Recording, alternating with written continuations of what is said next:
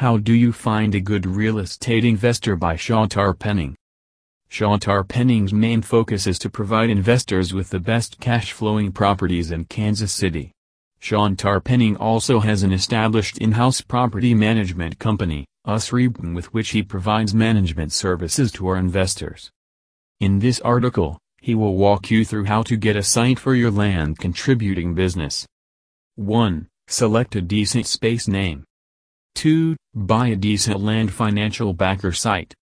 3. Get a decent facilitating account. 4. Get your site introduced. 5. Configure your site to meet your land contributing business needs. As a land financial backer who trades houses, it is important to have a site that saves you time, cash and exertion, as you close more arrangements. Look at what you want on the site for land contributing that will make you more productive in your business.